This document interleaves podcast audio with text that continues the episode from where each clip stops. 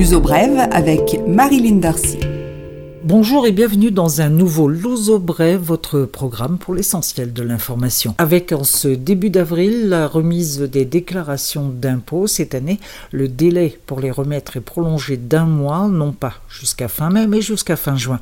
Pour faciliter les remboursements de trop versés, le gouvernement incite les contributeurs à s'inscrire à l'IRS automatique, autrement dit l'impôt en ligne, tandis que la voie traditionnelle par remise physique du dossier prendra 16 jours pour le remboursement. Plusieurs spécialistes estiment plus avantageuse la déclaration conjointe si vous êtes marié. Vous pouvez aussi bénéficier d'un abattement en cas de donation de 0,5% des revenus à une association.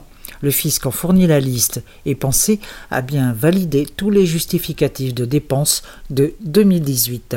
Dernière recommandation fiscale, elle concerne les propriétaires qui louent leur appartement. La caution demandée au locataire et remboursée à ce dernier le cas échéant en fin de bail doit figurer sur le modèle 3 de la déclaration d'impôt. À propos de location, Almada, rive sud, est devenue désormais sixième ville portugaise la plus chère. Question location. Le mètre carré loué atteint 7 euros contre 11,16 euros à Lisbonne, la ville la plus chère du pays, devant Cascais, 9,71 euros le mètre carré, et Oyeresh, 9,38 le mètre carré. Porto est quatrième avec 7,85 euros le mètre carré. Quant à l'achat d'immobilier à Lisbonne, en 2018, les étrangers ont dépensé 424 000 euros en moyenne pour un appartement. Les Portugais dépensent 38% de moins, soit 300 000 euros en moyenne. Les étrangers sont de plus en plus nombreux à investir. 80 nationalités sont représentées, mais dans le peloton de tête des investisseurs, comme Louzo Brev l'avait déjà expliqué, on trouve les Français, les Chinois, les Brésiliens, les Britanniques et les Américains. La ville de Lisbonne lance un appel d'offres pour fournir 15 nouveaux électricos, les fameux trams. Il s'agit des voitures qui circulent sur la rive du Tage en vue de l'extension du réseau vers l'ouest et vers l'est. Les premiers trams devront arriver en 2022 le temps pour la Cariche d'étendre et d'améliorer son service. La page entreprise, pour terminer, la légèreté du liège pèse désormais 1 milliard d'euros en exportation. Le Portugal a atteint ce chiffre en 2018 et l'association professionnelle du secteur espère atteindre 1 milliard 300 millions d'euros d'ici 5 ans. Le secteur qui maîtrise la filière du liège va devoir miser sur un développement des massifs de chêne liège afin de fournir la matière première. Le liège est à la mode comme matière flexible et écologique mais surtout pour la grande capacité de rétention de CO2 dont les chaînes sont capables. La société australienne Fortescue, quatrième producteur de fer au monde, se rapproche de la course à l'exploitation du lithium au Portugal. L'entreprise a en effet demandé et obtenu des droits de prospection autour de lieux susceptibles de contenir le minerai recherché. Le lithium entre dans la confection des batteries des véhicules électriques. L'uso brève, culture.